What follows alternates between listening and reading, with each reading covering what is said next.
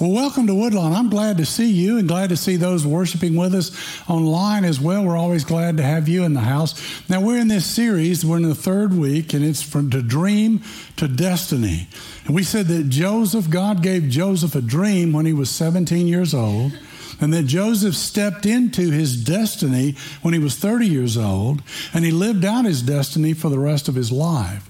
You see, there's a dream that God gives us all, but there's a destiny, and they're two different things. Your dream is not the same thing as your destiny. And we talked about in the first message a couple of weeks ago that Joseph got a dream. In fact, he had a couple of dreams that God gave him, and they were true. They were true dreams. And from that, God then prepared him. He had to go through a, a period of time and a lot of testing, and a lot of character testing, and a lot of difficulty in order that he might be ready to fulfill God's destiny for his life. And God's destiny for Joseph was that he would feed the multitudes of people. That was different from his dream. His dream was something God told him about him, but the destiny was something God was going to do through him. And that's what ultimately happened. So if you didn't get to hear the first message, I hope you'll go back and look online. You can go to woodlawnpcb.info and you can pick up the sermons anytime and go through them and you'll just get the message. And so because the first week we had a, special sermon and, and that was about what? What was the first week about? Mm. Okay, I'm going to tell you. Are you ready? Thank you. I want to thank the one person who knew the answer, and they're not related to me, okay? So I'm my mother sitting on the front row. The pride test. Remember, Joseph was proud. Remember his coat of many colors. Remember all that? Hello? Okay. Then the second week, last week, we had the the pit test. Yeah, we remember that one because we've all been through the pit, right? So, but here's the thing we all experience the pride test, we all experience the pit test. And today we're going to look at the third one, and that is the palace test the palace test, because today that's what we want to learn about. What was it like for that? Because there are things that just happen in life and God uses them. And then God, sometimes He may steer us through some things that enable us to be ready for our destiny. So if you remember last week, Joseph's brothers threw him in the pit. And then they sold him to a Midianite traders who took him to Egypt and sold him there, okay? Let's look at that verse together. Now Joseph had been taken down to Egypt, and Potiphar, an officer of Pharaoh, captain of the guard, an Egyptian, brought him from bought him from the Ishmaelites who had taken him down there. Now let me pause right here because it may be confusing to you. Did you catch that? There are the Midianites and the Ishmaelites. Okay? Is that confusing? Did, how many of you caught that when we went through that? Well, I'm going to tell you anyway, even though you didn't catch it, okay? Midian was where these people were from. So they were called Midianites, okay? But Ishmael is who they descended from. That was their heritage. So they were called Ishmaelites. So they were both Midianites and Ishmaelites, you see? And the Bible's not trying to make you confused, it's not contrasting. It's clarifying for you. Ishmaelites and Midianites, they were both the same, okay? And then we go on and we see the Lord was with Joseph, and he was a successful man, and he was in the house of his master, the Egyptian, and the master saw that the Lord was with him, and that the Lord made all he did to prosper in his hand. Now, I want to point this out because we know from the scripture that his master is an Egyptian, and we're not talking about the Egyptians today, we're talking about the Egyptians in those days because those Egyptians were polytheists. Polytheists are people who believe in many gods, okay? And the difference is that they didn't believe in the God of Abraham, Isaac, and Jacob, the God that we worship, the true God, Jehovah. They believed in many gods. So it says this So Joseph found favor in the sight and served him. Then he made him overseer of his house and all that he had to put under his authority. So it was from that time that he had made him overseer of his house, that all of he had, that the Lord blessed the Egyptian's house for Joseph's sake. I want to pause there for just a minute because that's that's really interesting to me. We're going to we're going to go further in just a minute. But because Joseph was there in Potiphar's house, God blessed Potiphar's house. Did you catch that? Just because Joseph had favor, that favor spread to those around him. What a blessing that is. It means that at home and at work, wherever I go, whatever I do, it's just a blessing everywhere. And the blessing of the Lord was on all that he had in the house and in the field. So, boy, that was a smart move buying Joseph, wasn't it? You want to get him in the house because he's blessed by God. And then it says this Thus he left all that he had in Joseph's hand, and he did not know what he had except for the bread which he ate. What's that saying? That says that he trusts Joseph. He's not keeping up with the checkbook. He's not paying any attention to any of the details, the running of the house. He knows that Joseph is prospered by God. He trusts him. He says, This guy can do it. He's in charge. All I know is I got this food in front of me. I don't know what else I got, but I know it's in good hands because Joseph has got it. now, that's pretty powerful. It's pretty powerful that an Egyptian man who is a polytheist says that God blessed Joseph and he prospered. And he recognized that. It was just evident to him. And so it goes on and it says, Now Joseph was handsome in form and appearance. Have I told you that I identify with Joseph? Did I mention that? Nothing specific, just in general. As we're going through this series together, I I just wanted to make that known to you today in case you missed it, okay? It says, Remember, so he's in Potiphar's house and he becomes number two, the number two man in Potiphar's house. But also, when he's in prison, later on. He'll become the number two guy in prison. The, the prison keeper, the guard, he says, you know, Joseph, you just, you're in charge of the prison. You can run. He, he prospered. God blessed him and he made him number two. And later, what happens is he gets in the Pharaoh's presence and the Pharaoh makes Joseph number two again. Now he's made it all the way from the pit to being number two, and he's he's always right there. He's he's like the right at the right hand of whoever's in power, and that person just offers that power to him because of God. And God placed him there, and God did all that. And Joseph just flourishes in that. But it's not just for Joseph because he's going to save multitudes of people because he's going to be able to feed them because God is going to bless him. So it's interesting.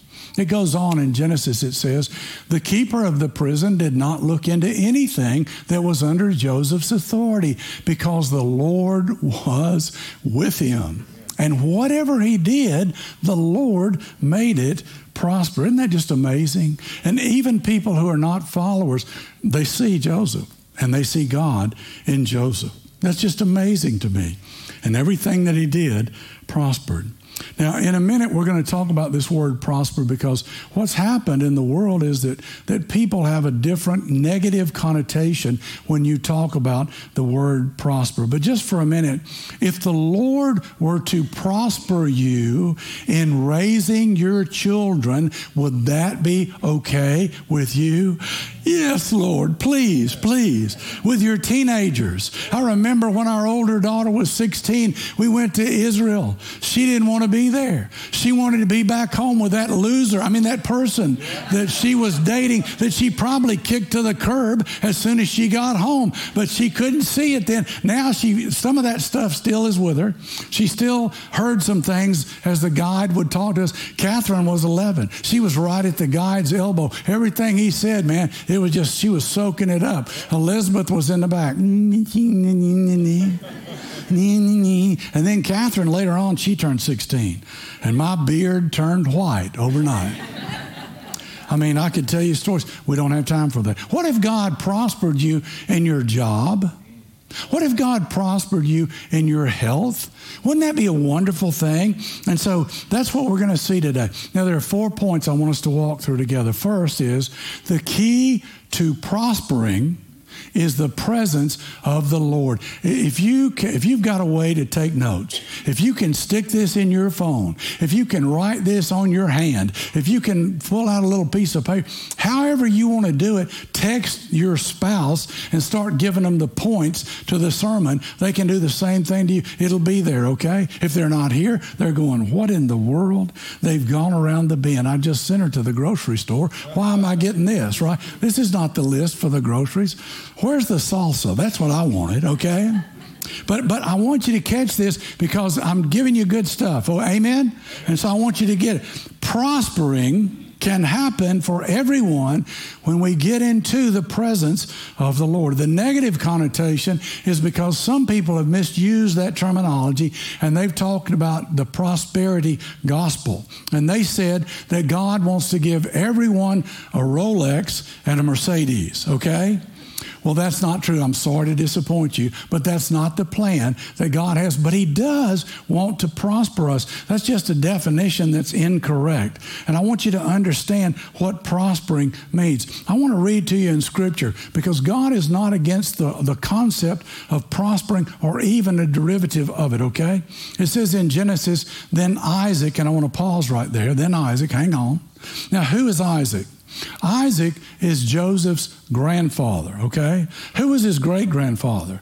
Abraham, okay? Joseph's great grandfather is Abraham. His grandfather is Isaac. Who's his father? Jacob. Jake, I knew if I waited, you would come through for me. And then Joseph, right? You got it? Abraham, Isaac, Jacob, Joseph, that's the lineage, okay? And then it says, Then Isaac sowed in the land and reaped in the same year a hundredfold, and the Lord what? Blessed him. He just blessed him. And that's what God does for us. And that's what we see throughout the Bible that God will bless his people. And then it goes on and says, The man began to prosper and continued prospering until he became very prosperous. Now, does it sound like that God is opposed to prospering people? No.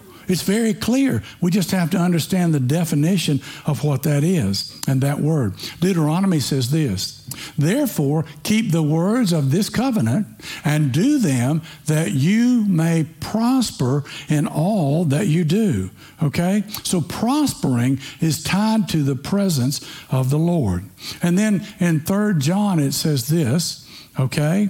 Uh, it says, Beloved, I pray that you may prosper in all things and be in health just as your soul prospers. And, and that is someone who walked with Jesus who's saying, I pray that your soul prospers, all right? Now, what does this word mean, this word prosper? In Greek, it means for you to help someone along the road. It's kind of like you're walking down the road, somebody's got a heavy burden they're carrying, and you come along and say, Let me help you with that. Let me help you carry that. Let me take your burden. And so that's what the Lord does for us often. But also in Hebrew, it means for God to get behind us and give us a little push, a little encouragement a little incentive. I, I just want to help you. It's like he picks us up and we're just tired on the side of the road and he says, Don't give up. Look, you're close to the finish. You don't have that much farther to go. Just come on and go with me. I'll help you get there. And that's what he wants to do. He wants to inspire and encourage and affirm and help us to accomplish his purpose. So he helps us along the road. And then we go on and we see that prospering is in the presence of the Lord. But then how do we get that? Well, the key to the presence of the Lord is obedience. Okay, so if you're if you're jotting them down, these are the points. There's four of them. I want you to catch them because they're all signed in together. They they kind of lead to the next one. Okay, the key to the presence of the Lord is obedience. Now, I'm not talking about a works righteousness doctrine where you do everything and then God likes you or blesses you or he, he says you're doing a good job. That's not what I'm talking about because we're all saved by grace. And we're all sinners, right, who are saved by grace. But if you want to walk in the presence of the Lord, what he's saying is, is when God says come, you come. And when God says stop, you stop. You do what you hear his voice say. You listen to him and you are obedient. Second Chronicle says this Now the Lord was with Jehoshaphat because he walked in the former ways of his father David. He did not seek the Baals. Who were the Baals? The Baals were the false gods that everybody else worshiped. He says, No, I'm the one true God. I'm a jealous God. I don't want you worshiping other gods. I don't want you to have any gods before me. I want you to be faithful to me. And David did not seek the Baals. In other words, he obeyed.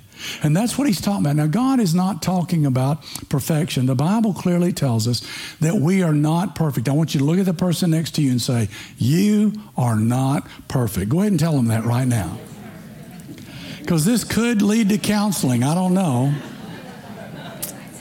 But really, it's supposed to be something to help you relax. Because if we're not perfect, the Bible says that when we are taken to heaven, that we will be made perfect in heaven like God is perfect. But we're not perfect right now. God does not expect perfection. Can you just go, I am so glad. Boy, that makes me feel better because I was thinking everybody else is perfect, but not me. I'm not perfect. What does God want? He just wants pursuit. He just wants us to go after Him. He wants us to be hungry for Him. He wants us to be obedient to Him. He wants us to turn to Him and to get the help we need from Him to follow Him and do all that He's asked us to do. And it says, and David behaved wisely in all his ways, and the Lord was with him. In the presence of the Lord, you can be obedient. And then it says this and Sam and uh, um, now Saul was afraid of David because the Lord was with him, but he had departed from Saul. Now I've preached this sermon before. We don't have time for me to bail off into that today, okay? But the bottom line is Saul disobeyed and the Lord departed from him, right? But David obeyed and the Lord was with him. Deuteronomy says, Behold, I set before you today a blessing and a curse. Another way to say that is, I want to say that you, you have a reward and you have consequences. And which way you go determines which one you receive because God has a reward for you, but you must be obedient to Him. It goes on and says, The blessing, if you obey the commandments of the Lord your God, which I command you today, and the curse, if you do not obey the commandments of the Lord your God. Okay, you get that? And then it goes on and says this in Job.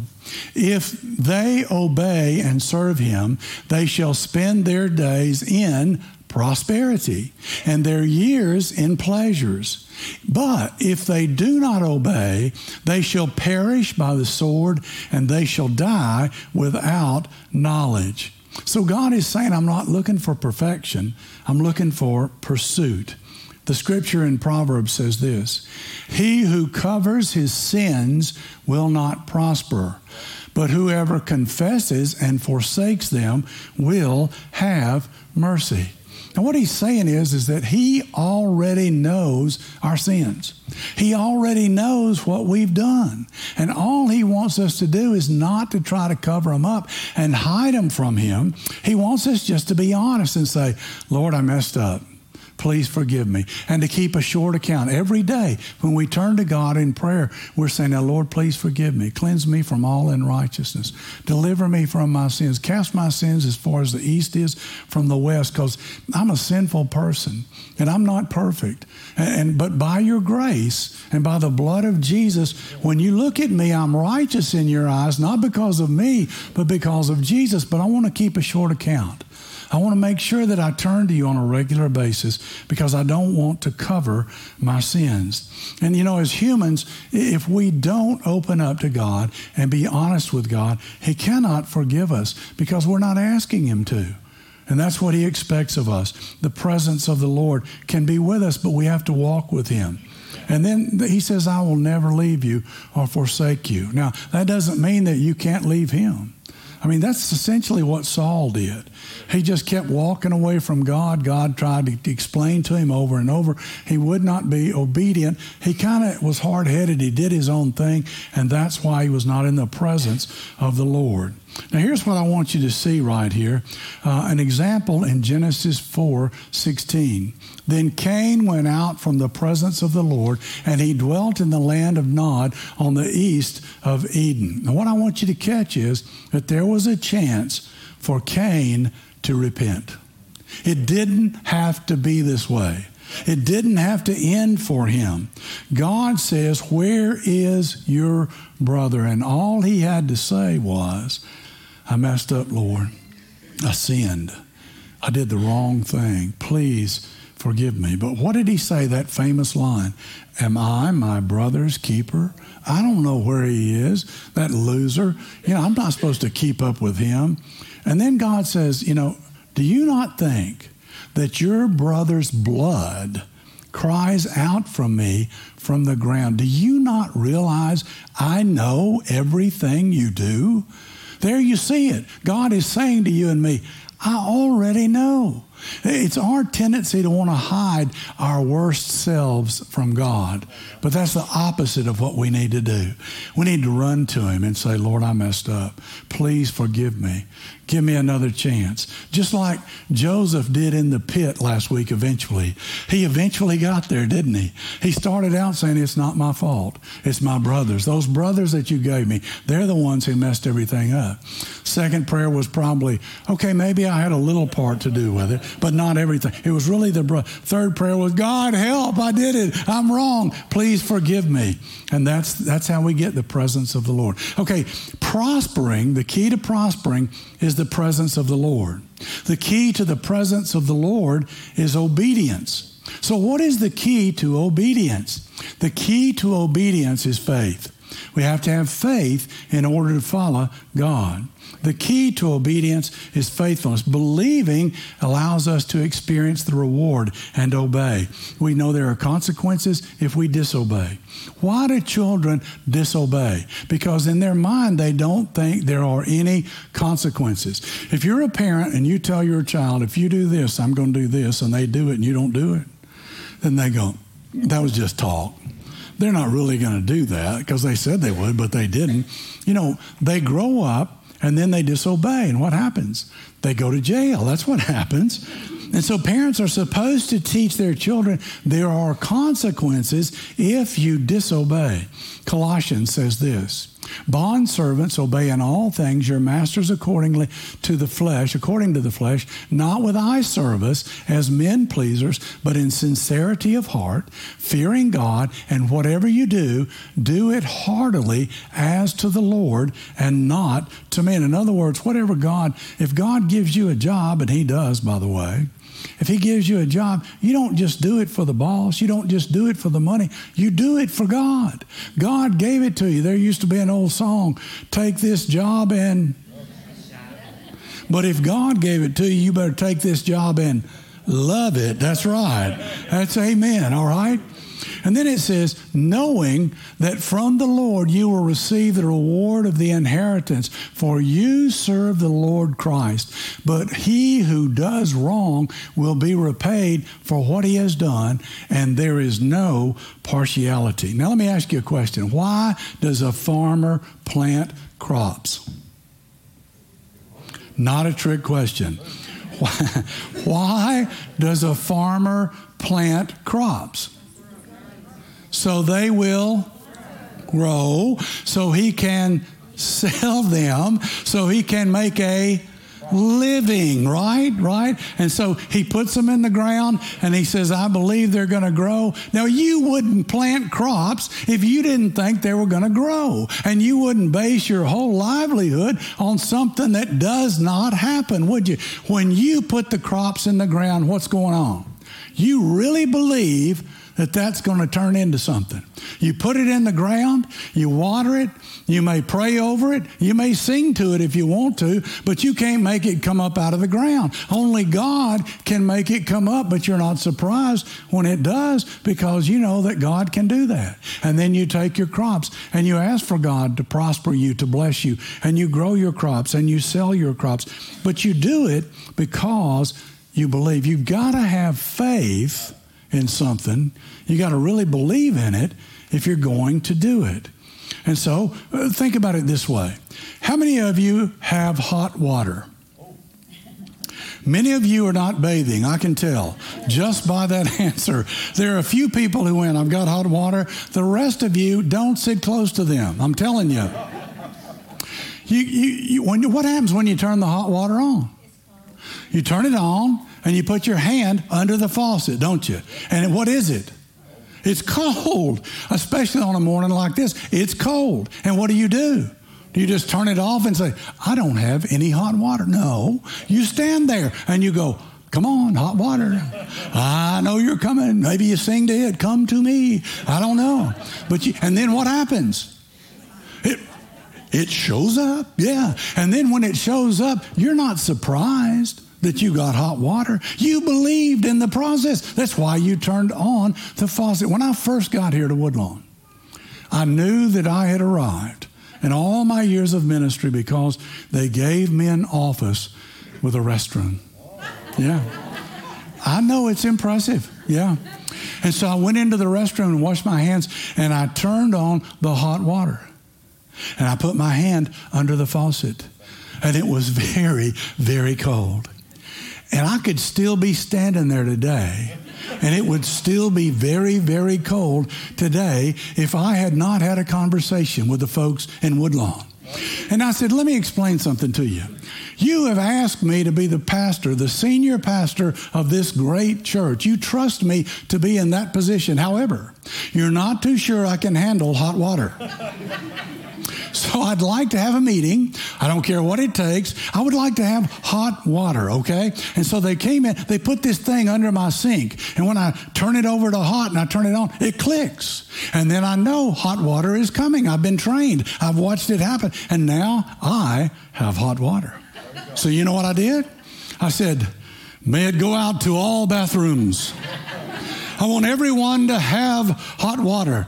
That happened in my administration. Previous administrations didn't have hot water. I'm just pointing that out that I was the one, I was the key to getting the hot water, okay? But here's the thing you believe it. And if you believe it, you will act upon it. And if you believe in God and you believe His commandments, you will have faith and you will be obedient and you will follow Him and you will do what He calls you to do. And I can look back over my life, especially at my age now, and I can see how God has prospered me and everything I put my hand to, He's blessed me. And, and I couldn't have done anything by myself. And with Him, all things are possible. And I'm just so grateful. And it was just about walking in obedience, not perfection but obedience and pursuit and forgiveness and grace and confession. And so Joseph had learned from his father and his grandfather what to do, and he knew. And the scripture that ties obedience and belief together, this is a key scripture. I want you to get this one, okay? It's Hebrews, the third chapter. It's 18 and 19. And to whom did he swear that he would not enter his rest? But to those who did not obey. So we see that we couldn't, they could not enter in because of unbelief. I want you to leave that scripture up there. I want you to look at it. And I want you to look at that last word. And, and when you read that progression, does anything jump out at you and it seems to be wrong? It says in there, if you look at it, it says they did not obey. Okay? So it sounds to me like if you want to be faithful to God, you need to obey Him, right? But if you're going to get in trouble, it's going to come because you disobey Him, right? What does it say? It says because of unbelief. Now, here's what I want you to catch. Don't miss this. If you don't believe, you won't obey. You've got to believe. You've got to have faith to obey God. You've got to step out on faith for that to occur. And, and that's the only way you're going to get there. If you are not a Christian, you won't tell anybody else what it means to be a Christian because you don't believe it. But if you are a Christian and you believe in God, and you walk with God and you follow Him, you will tell other people. Why? Because you believe it. It's the best thing that ever happened to you. You want the whole world to know about it. You want everyone to experience what you have experienced. And I want you to catch it. You've got to believe before you can obey. And I think that's critical for all of us today. And the reason we don't obey is because we don't believe. The key to prospering is the presence of the Lord. The key to the presence of the Lord is obedience. The key to obedience is faith. But what's the fourth thing? What's the key to faith?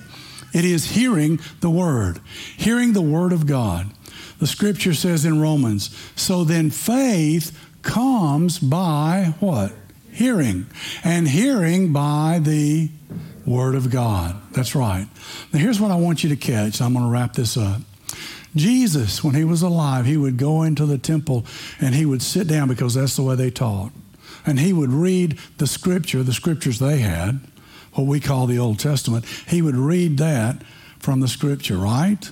And he would let the people hear it because that's what they did. But then he did something that nobody else did because they didn't really have commentary on the scripture. They just read the scripture and everybody believed the scripture and heard the scripture. But he said, Today, this scripture is fulfilled. In other words, he's saying, Let me introduce myself. I am the Son of God. I am the Messiah. And they did not take to that very well, but that's what he was doing. That's what he was saying. And it came with the scripture. When you come to church, what's happening? First of all, why do you come? You come to worship God. That's the reason. The, the Gospel of Luke says, Jesus said, when they praised him, when they were laying down the palm branches. He came over the Mount of Olives and they were praising him. And they said, Hey, that shouldn't be for you. That should be reserved for God the Father. He said, Listen, if they are quiet, then the very rocks are going to cry out and praise me. The Gospel of Luke, because he's worthy of praise. It's got to happen. It's like gravity, it's like a law of nature. It has to happen. And so I always like to say, Lord, you teach us that, that if we don't praise you, then the very rocks are going to cry out and do that, but they don't have to do that today, Lord, because we're going to praise you. We're going to believe in you. We're going to follow you. We're going to confess to you. We're going to come to you and turn to you. You're going to pick us up on the road and pat us on the back and give us the strength and the energy and the encouragement and the affirmation and the joy in our heart. The joy of the Lord is my strength. And from that joy, I'm going to be able to go forward. And I'm going to be able to be in your presence. And I'm going to be able to follow your will. And not just for me, but you're going to use me to do whatever you want to do with all these other folks because that's what you want to do. That's what you've chosen to do. And I get a front row seat to watch it work. What a blessing that is. What an opportunity it is to serve the Lord in that way. And so I want you to get it. Jesus taught the scriptures to encourage. It's like you come to church because God created the church. And He put us together with other Christian people so that we might be encouraged. I got my friends with me. When I got a problem, I can call them up or text them or talk to them, and I can say, Hey, I need you to pray for me. I don't know what to do. I don't know where to go. I don't know what, what God has in mind here, but I want to find His answer for it. And so we are encouraged, and there's strength in bunches. If the enemy gets us isolated, he can beat us one on one every time. But together, with God, all things are possible. And so, what he says to us is listen, I want you to walk with me. I want you to be in fellowship with me. I want you to be in fellowship with your brothers and sisters in Christ. And I want you to be victorious because I'm going to use you and I'm going to bless you and I'm going to work through you to accomplish something in somebody else's life that you may not even know, but they're watching you. And they're seeing you, and they're seeing that you're human, and they're seeing that you're not perfect, but you don't give up because you've got the joy of the Lord. You've got the strength of the Holy Spirit. You got the power of God in your life. And even though you fail, you don't stay down. With God's help, you get back up and you go after it again and again and again. And that's why we get together. And that's why we sing. And that's why we listen to God's word and we share. And that's why we go back out to be His people in His world to accomplish His purposes. In the name of Jesus Christ, we pray. And all God's children said,